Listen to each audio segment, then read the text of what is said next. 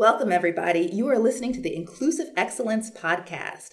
I'm one of your co hosts, Angela Winfield. And I'm Sharon Brown. Today, we are talking with two of our colleagues. We have Sarah Jefferis, and she's a lecturer in the Department of English, College of Arts and Sciences. And we also have today Mike Bishop, and he is a Director of Student Leadership at the Office of Engagement Initiatives. Welcome, both of you. Thanks. Thanks. It's great to be here. And before we get started, we've got some great questions for you. I know we're going to have a wonderful conversation. Sharon and I do have to, regretfully, Yes, it hurts my heart.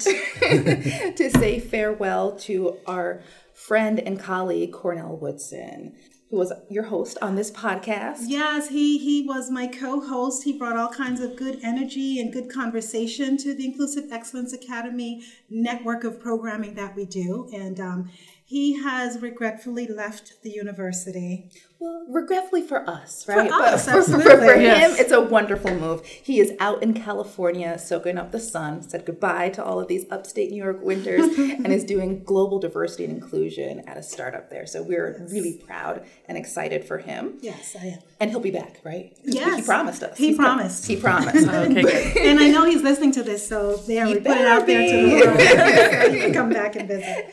So we have again, we have Mike Bishop and Sarah Jefferis. Welcome, welcome to the podcast.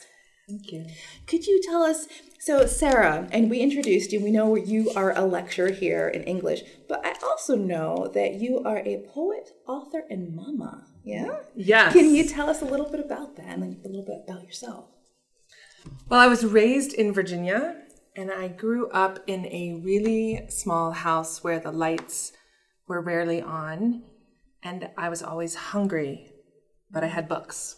And um, books were the things that saved me. So I often got fed at the church, but my mom, who is a wild, interesting woman and a wonderful woman who did the best she could, gave me Langston and Emily Dickinson really early. So I read early and I knew that books were the way that I could get out of Virginia and get out of the situation that I was in very early on. So I think that is what, in fact, would be one of the many things that made me a poet early mm-hmm. on. Mm-hmm. I'm a mama of two girls. They are 13 and 9, and I feel deeply honored to raise powerful feminists in this day and age. And I have two books of poetry. One is called Forgetting the Salt, and the other is What Enters the Mouth. And I have other collections forthcoming. Wonderful. And Mike, how about you? Can you tell us a little bit about yourself? Where are you from? I grew up in this region on the other side of the Finger Lakes and in a very small community, Mount Morris, New York. And my family has very deep roots there. And it really, growing up in that small town, gave me a sense of what community means. Hmm. My grandmother was one of several siblings who all settled in that county.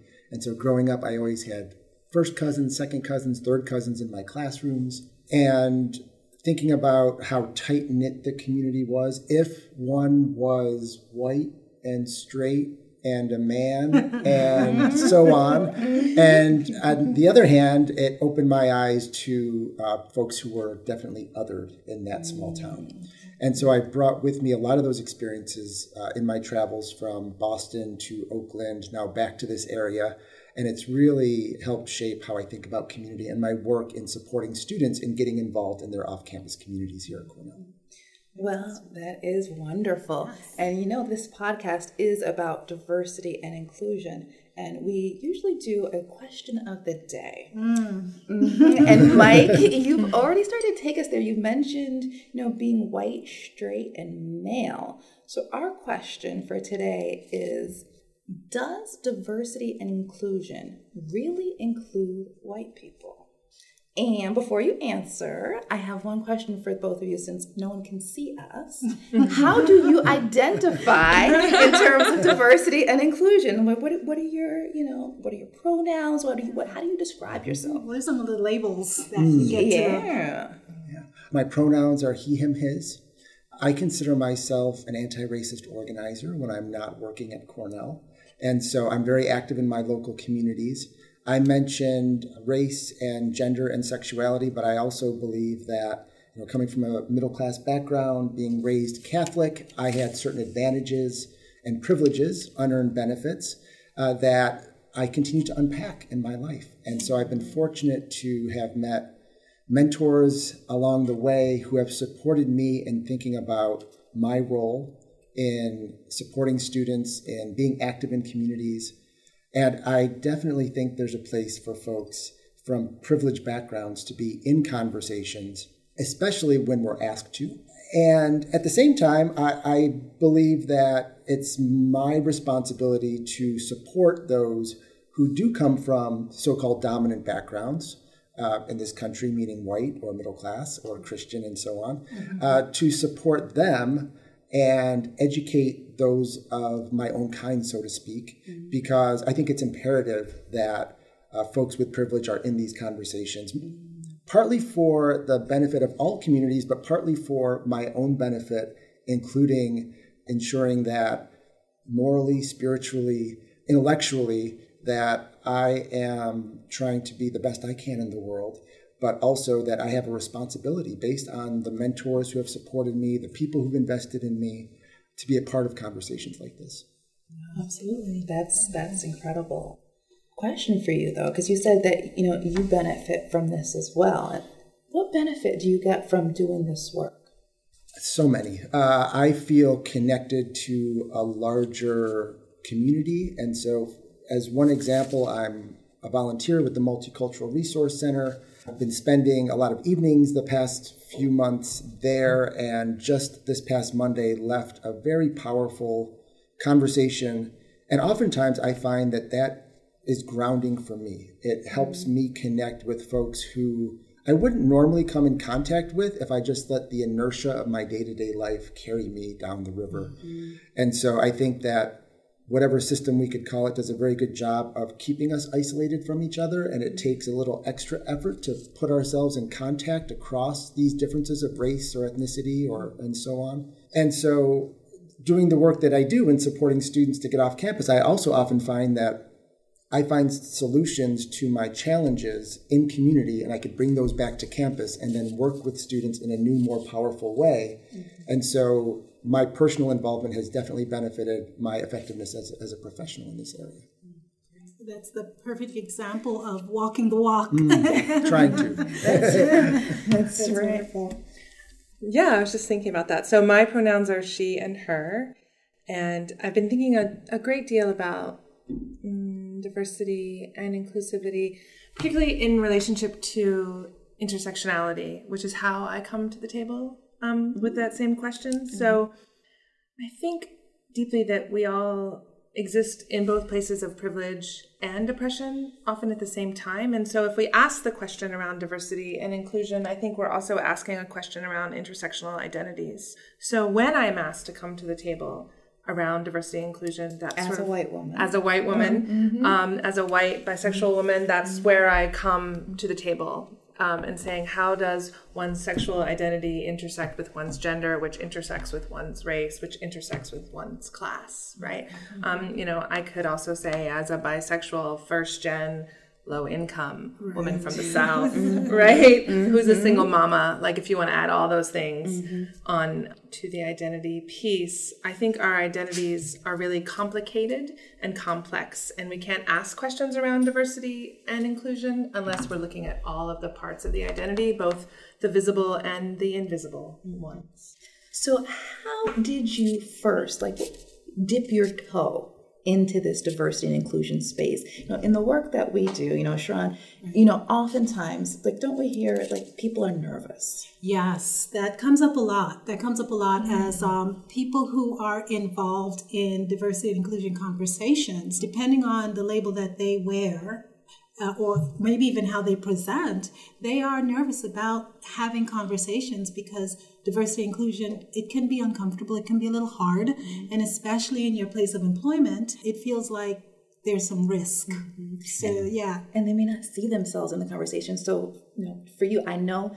I'm not going to say you speak for all white people because you don't, right? right? You speak for yourselves, right. but as you know, members of the majority in terms of phrase, how did you dip your toe in? Well, that's a great uh, question. I think I would say first books, right? In terms of the sense of okay, my mom said, here's Emily Dickinson, here's Langston Hughes, here are speeches by Martin Luther King. So like very early, um, knowing all different kinds of communities. I grew up in Southern Virginia, in a weird place called Colonial Williamsburg, mm-hmm. where many people dressed up and pretended to be British to reenact colonial America. So, my first understandings of diversity and inclusion and questions around race came uh, steeped in 18th century history and in colonialism. Um, so, that's sort of where I first got it intellectually, where I first also, I would say my mom had a really, really good friend who was a mechanic. And so he would often take me to uh, his church. And in that moment, I was the little white girl in the Black mm-hmm. Baptist church. But I also knew for him to hang out with my mom deeply would have cost him his life in Virginia at that time. So, obviously, because in that moment he was a man of color, but my mom moved us between both communities. So, it's a question, right, of asking, like, when did I choose to do the work of diversity? But also, when did I understand race and class and diversity and inclusion early on, right? Mm-hmm. I think where I grew up has a huge part of that. For me, also, I would say that diversity inclusion um, are asking questions about race and able-bodiedness, and that people may be nervous. Yes. I think they are nervous because you're asking questions about power. Mm-hmm. Were you nervous?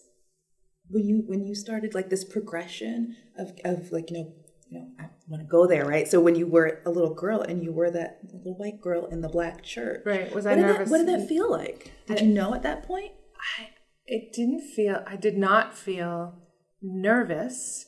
I felt welcomed, but I also remember wondering his name was Roosevelt. I remember wondering what other people thought of him to bring a white woman and a white child into a black Baptist church in the 80s in the South. Mm. Like, I wondered how that felt for him, for him right. um, and what his sisters thought of that, right? Mm-hmm. But we were in a church, so everyone was like incredibly welcoming. Mm-hmm. I was not nervous. I think moments like I teach freshman writing, right? So diversity for me is also about bringing a like vast amount of texts that come from, you know, a bunch of different authors from a whole different amount of communities.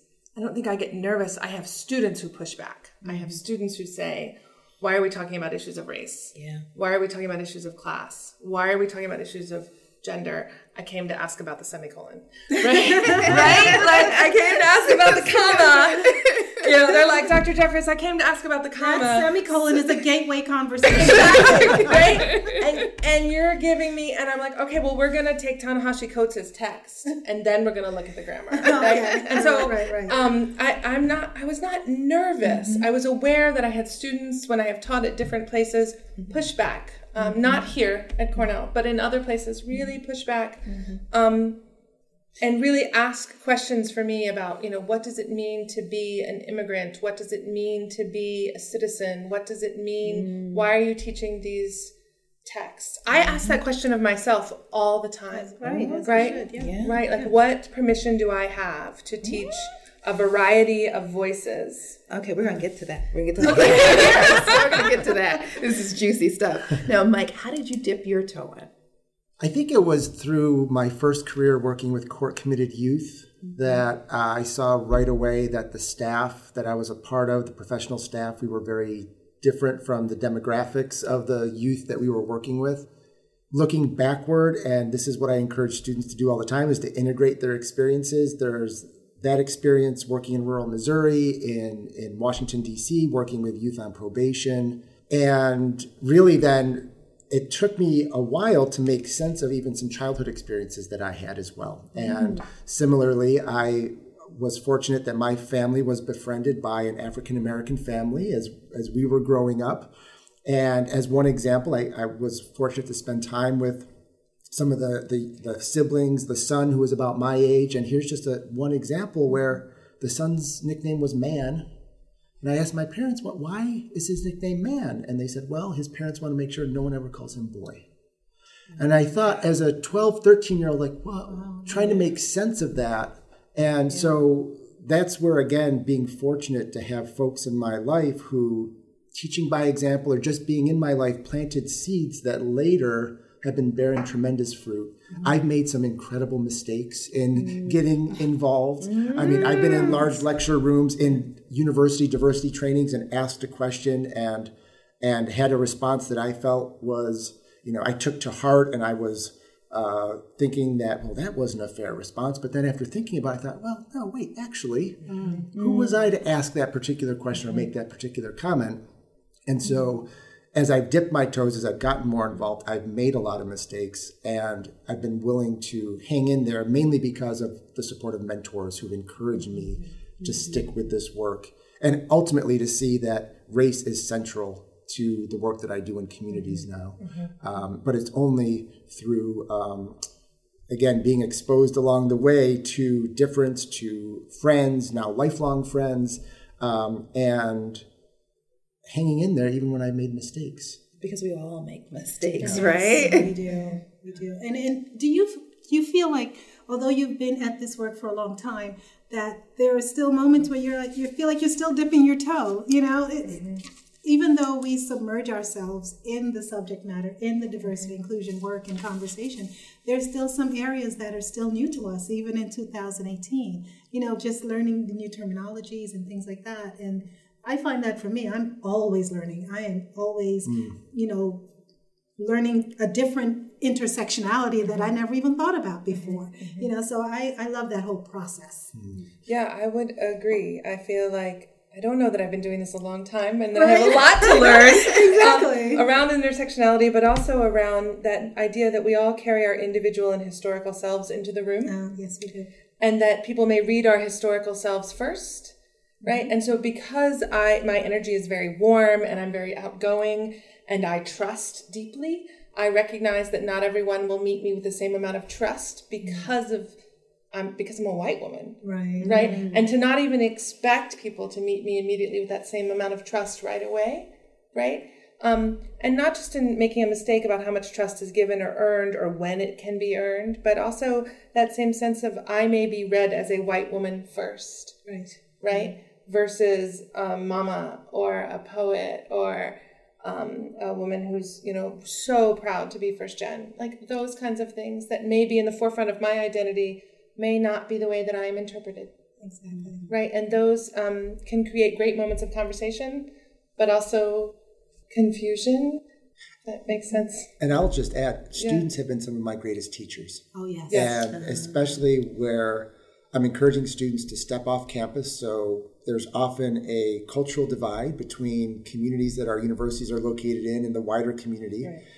And as I supported students serving in New Orleans for 10 years, at a certain point we had tremendous success and had two students leading our trip to the lower ninth ward the historical black community there which had the highest rate of homeowner black homeownership in the nation before hurricane katrina and these two young men when some challenges came up called me in in a very powerful way and helped me to see that even though it wasn't my intent i was having a very devastating impact on them and their community and I'm grateful to both uh, Anthony and Daniel for that, and and we worked through that. Thankfully, that they were willing to work through that. And So again, you know what I'm going to ask. okay. right? Tell us about this. What what happened?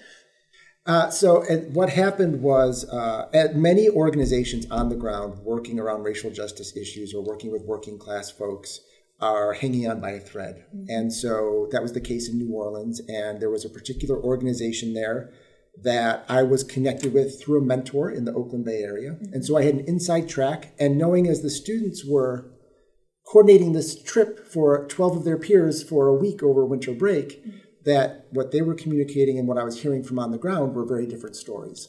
And so as I realized at a certain moment that in order for the professionally speaking, I, I, put uh, on the balance the safety of the participants, not seeing that the impact it was going to have for me to remove these two men from leadership right and they told me very clearly when we sat down in a cafe that mike but what this looks like is you as a white administrator removing us as african american men from a trip we had established with other african american students that this is a case of injustice that we're actually trying to remedy in new orleans.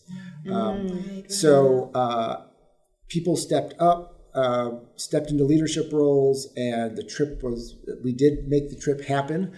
Um, but it was a learning experience for me. It really shook me because it was one of those, uh, I, I, thought I knew what, how to move in this space, mm. and yet here I was making a very, I would say, grievous mistake that fortunately the, the two of them were gracious with me around that. And what helped you move through that? Like what what tools or techniques did you use to, you know, not give up?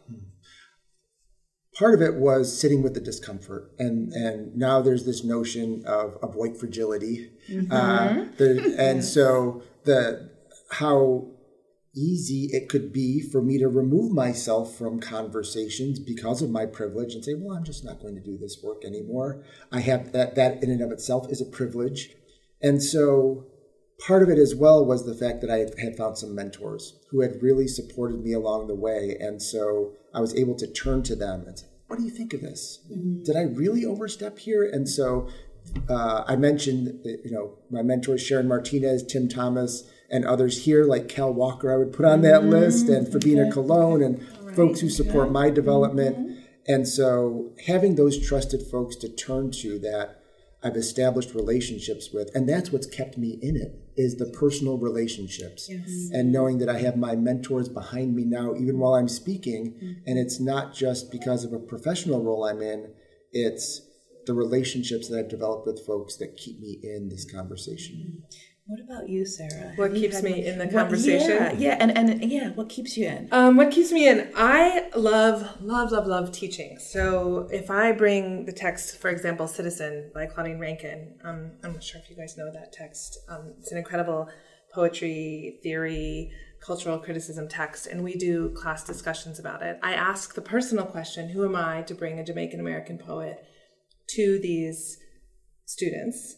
And who am I to talk about it? But I mm-hmm. also ask the question where do they become the teachers in the classroom? And because I believe in a culturally responsive um, pedagogy, because I believe in shared authority in the classroom, many of them get very excited about the text because there is something about Serena Williams, and then there's something mm. about basketball, and then there's poetry criticism, and then there's historical criticism. And so I stay in the work because I can stay in it through literature and through those really pow- sorry, I get excited and talk crazy fast. we like, we like excited. Yes. moments in the classroom where the student says, I didn't realize that about fill in the blank about citizenship, about sexual mm. orientation, about the female body, about the historical oppression of the female body. Um, I didn't realize that before I came to this text. Right. And now mm. I see it differently. So those moments where their individual self and the historical self come together, right? Mm-hmm. right?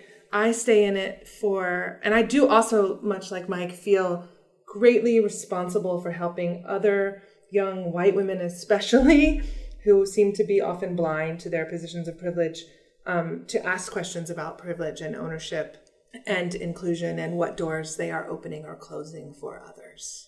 So I stay in the work because it feels I have a, I feel like I have a responsibility to it because of teaching and because of language. I think if we're going to ask questions about power and change, we have to ask really hard questions that no one else wants to talk about. Mm. and there, there's so much power yeah. in making the hard questions not so hard. Yes. You know, it, it, there's power in yes, there's an initial jolt when you hear a subject matter that's like, ooh, that that I'm revealing too much about myself, or ooh, I'm afraid. But once you get past that fear or past that sense of vulnerability, mm-hmm. um, and you can speak honestly, because, like Mike said, you have built a relationship. Mm-hmm. mm-hmm. You know, it's not just um, I'm sitting here in judgment and I'm going to ask you all these questions. It's because we have a rapport. There's a relationship right. that has been cultivated. So that makes the conversations mm-hmm. less and less uncomfortable to have. Mm-hmm. And that's when we can really get to a, a level of understanding mm-hmm. ourselves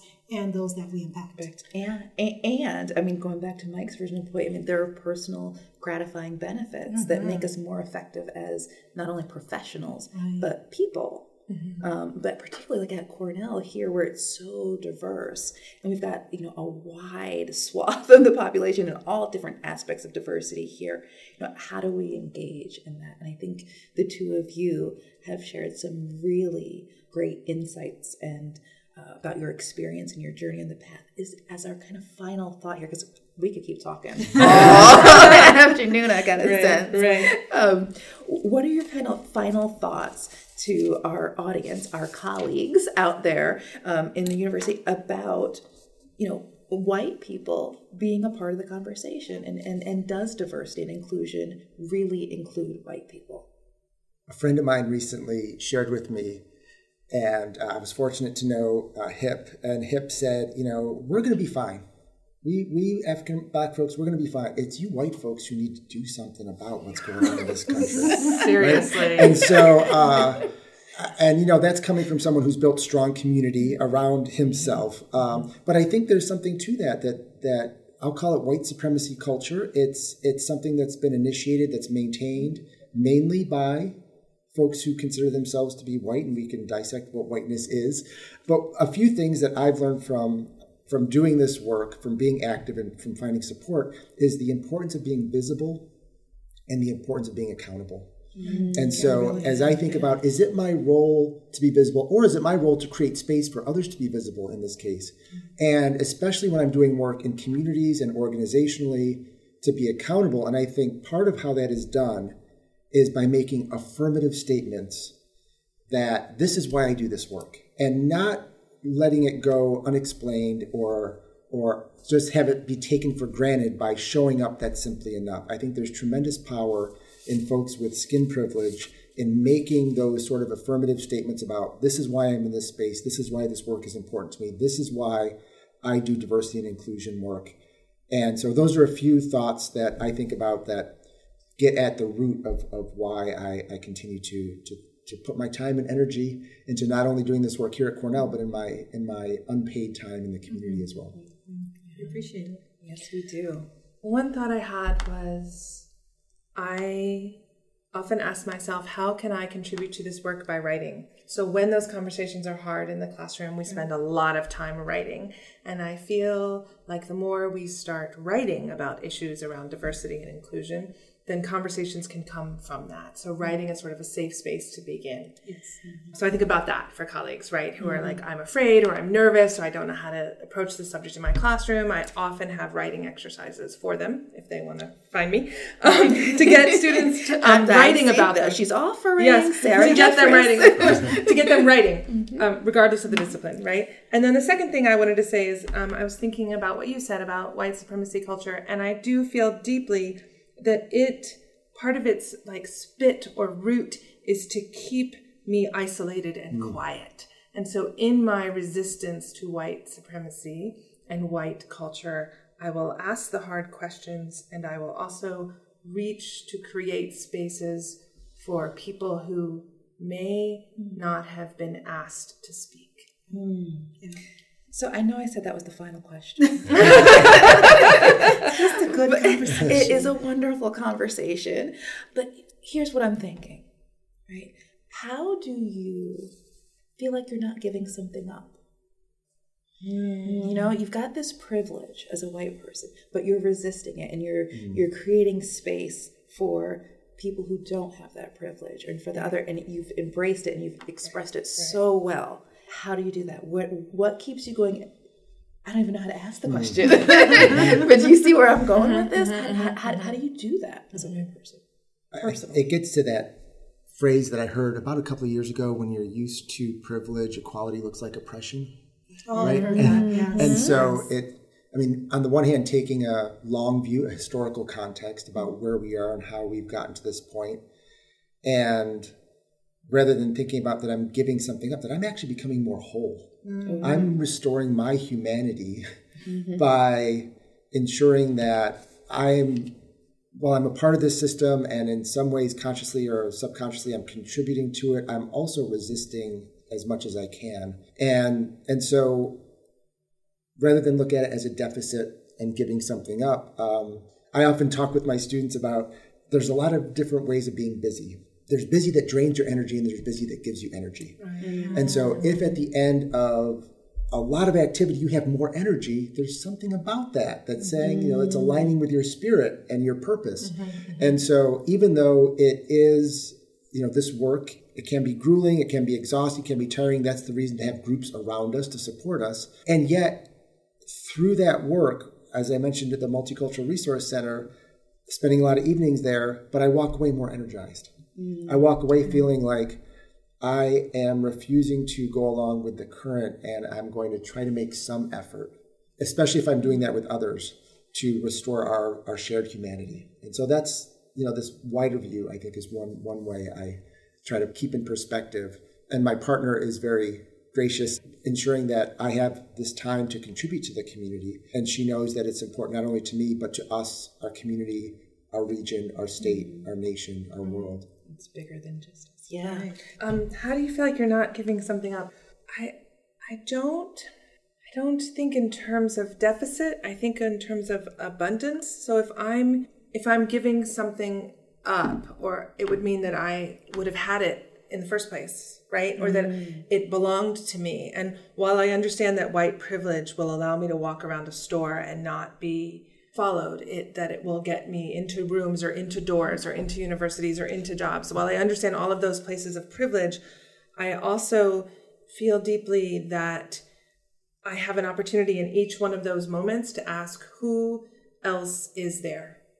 How many other doors have been opened for people who don't look like me? How many other doors have been opened for people who don't sound like me, who don't speak like me. Like th- those are those moments, right? In that exact moment when I am given privilege, if I ask, how do I feel like I'm not giving something up? Or I ask, who else is standing with me? Or who else can I bring along?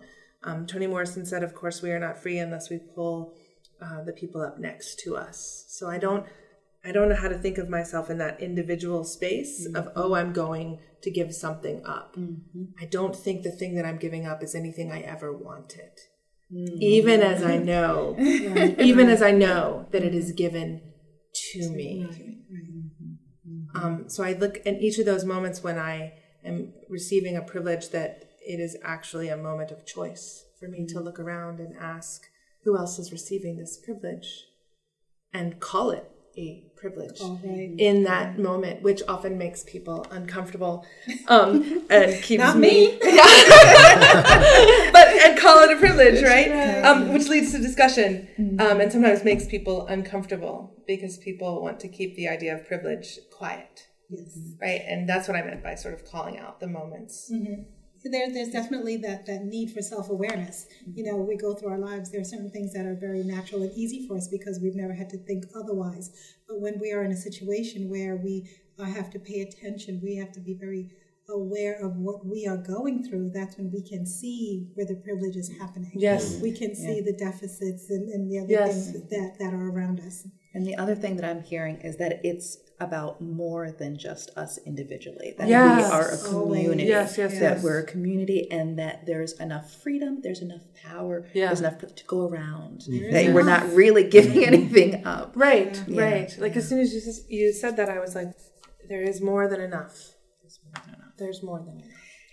Unfortunately, we don't have any more time. But this is has been a wonderful conversation, and I want to thank you both for being visible Yes, um, and being a voice for diversity and inclusion here. Thank you for sharing your stories and bringing your authentic selves to the conversation because that's always what we ask of our Cornell folks. Yes. Thanks Thank for you for the having us. opportunity. It's been And- really wonderful. And thank you all for listening. We will be back. We will be back and we'll put out when we are coming back. So keep an eye on our website, diversity.cornell.edu, and look for Inclusive Excellence Network. It's our academy, it's our podcast, and it is our summit. Until next time. Have a great day.